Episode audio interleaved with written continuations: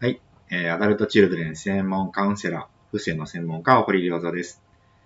今日も視聴者の方からの質問に回答していきたいと思います。インナーチャイルドの回復具合はどうすればわかりますか？という質問が来ています。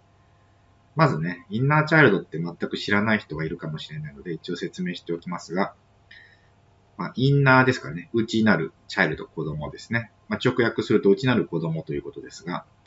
まあ、心の中にいるね、まあ、過去の自分だと思ってください。まあ、過去の未熟な自分の部分ですね。内なる子供の自分。まあ、子供心って言ったり、童心と言ったりもしますけれども、心の中にはね、いろんな自分がいるんですけれども、まあ、心の中にいる子供の部分のことをインナーチャルドと。インナーチャルドはね、あの誰の中にもいます。インナーチャルドがいない人っていないんですね。で、まあ、ここでね、よくある勘違いは、インナーチャイルドは一人、一人きりだと思ってる人が結構いるんですけど、それはちょっと違います。インナーチャイルドは一人じゃないんですね。ここの概念がないとですね、ちゃんと良くなりません。たった一人だけのインナーチャイルドがいて、その子だけ何とかすればいいと思ってるのでは良くならないんですね。そうじゃないということです。まあ、簡単に言うとですね、保育園のようなイメージをしてもらうと分かりやすいんですけれども、まあ、乳幼児からね、年少、年中、年長さんとか、まあ、いろいろいますよね。まあ、0歳児、ね、1歳児ぐらいから、まあ、5歳児、6歳児ぐらいまでいると。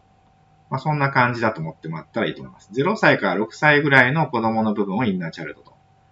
いろんな子がいるわけですね。で、いろんな子がいるので、全員が悪いわけでも、全員が病んでるわけでもないんですよ。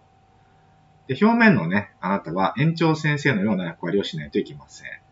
まあみんなをね、指導して、仕切ったりとか、指示をしたりね、守ってあげたりする。まあ守り育てるっていうのが、まあ園長先生の役割ですね。で問題児がいるんですね、やっぱりね。問題児はやっぱり個別対応しないといけませんので、その問題を起こしているインナーチャイルドは病んでますから、しっかり話を聞いてあげて、考え方を変えてあげたり、癒したりとかしてあげないといけないってことなんですね。で、まあ世の中にはね、様々なインナーチャイルドワークっていうのがあると思います。まあその辺のね、本買ってもできるしね、まあ、YouTube とかでもいろいろやってますよね。まあ何でもいいんですけど、やってみた後ね、回復して、してるのかどうかっていうのをね、どうやってじゃあ確認するんだということなんですけど、まあ、一番簡単なのは、その問題となってるシーン、ドラマのシーンがあると思うので、まあ例えばね、父親にものすごくこう、ね、殴られたりとかね、えー、玄関先に、ね、放り出されて鍵閉められたとか、まあいろいろありますよね。そのシーンを思い出したときに、そのシーンのイメージがね、明るくなってんのかどうか。そして、そのシーンの中のインナーチャイルドがちゃんとニコニコ笑顔になっているのかどうか。これがね、一つの回復した証拠です。まあ、暗かったり、ね、思い出した時に暗いイメージがあったり、表情がこう、曇ってたりとかね、悪かったりすると、まだまだ回復してませんよっていう証拠なので、まあ、インナーチャイルドワークね、やった後、もう一回思い出してみてね、そのシーンを。インナーチャイルドが元気になってるのかどうかっていうのをね、ちょっと確認してもらったらいいと思います。まあ、あとはね、現実的な変化があった場合ですよね。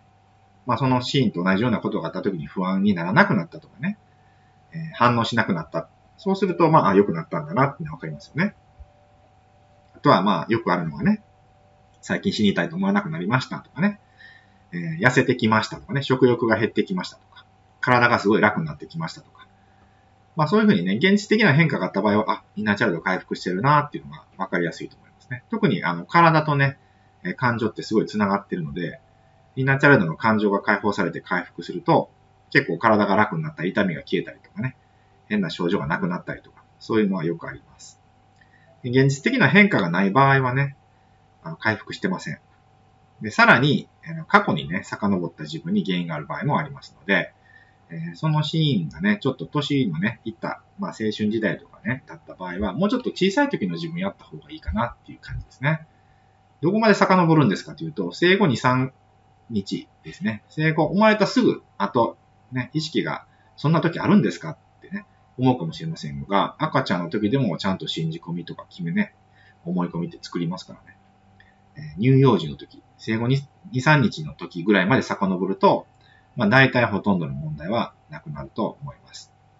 はい、ということで参考にしていただければと思います。え、来週はこういう質問です。人と心がつながるのが怖くて、わざと話をそらしたり、違う話題を出してしまいます。これはアダルト治療の特有の症状ですが、えー、教えてくださいという質問が来てますので、来週はこの質問に回答していきたいと思います。はい。ということで、今日も最後まで聞いていただきましてありがとうございました。また来週お会いしましょう。